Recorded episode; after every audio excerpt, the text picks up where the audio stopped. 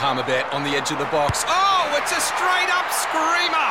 Download our app today and enjoy straight up screamers this FIFA World Cup with great odds, great promos, and same game multi at Palmerbet. Gamble responsibly. For gamblers' help, call 1 800 858 858. Want to witness the world's biggest football game? Head to iCanWin.com.au, predict Australia's score with a crystal ball, and it could be you and a friend at the FIFA World Cup Qatar 2022 semi finals, all thanks to McDonald's. Maccas, together and loving it. TNC's apply. Oh yeah,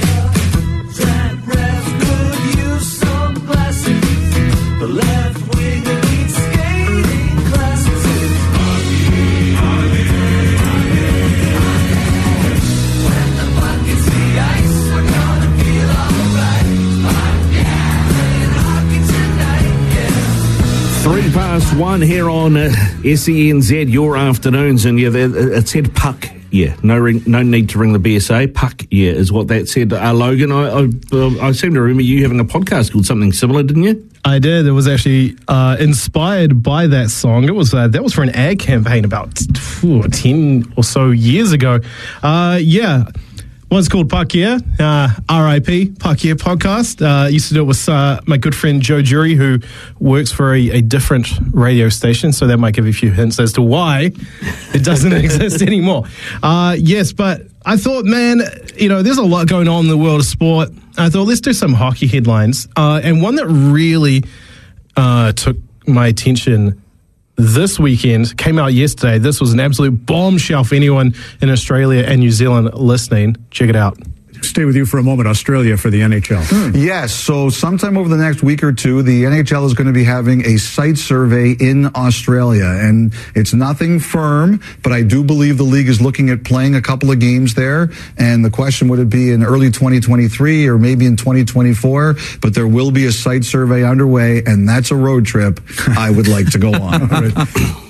Oh yeah, I, I would love it if the NHL came to Australia or New Zealand. Of course, the site survey. I imagine, you know, they're looking at different arenas, uh, and I guess maybe not just hockey arenas, but other multi-purpose sporting venues to see what could fit. If they did it here, what that it'd have to be at Spark, right? The Spark Arena Oh would yeah, do it. hundred percent. Uh, I was there at Spark Arena when they turned it into an ice hockey rink uh, a few years ago for the uh, USA v Canada Ice Hockey Classic, and that was incredible. And then uh, a good friend of mine, Jez Brown, actually told me that apparently Spark Arena, the plans were modelled on a hockey arena. I don't know which one.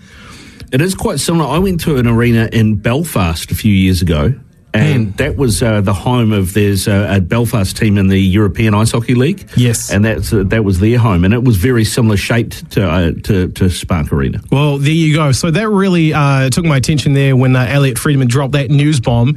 Uh, would be really exciting to see, uh, you know, some NHL teams come down to this part of the world. I honestly wouldn't even care who it was. I would just go because uh, going to a live uh, ice hockey game, to me, there really is no comparison. Uh, I will tell you that.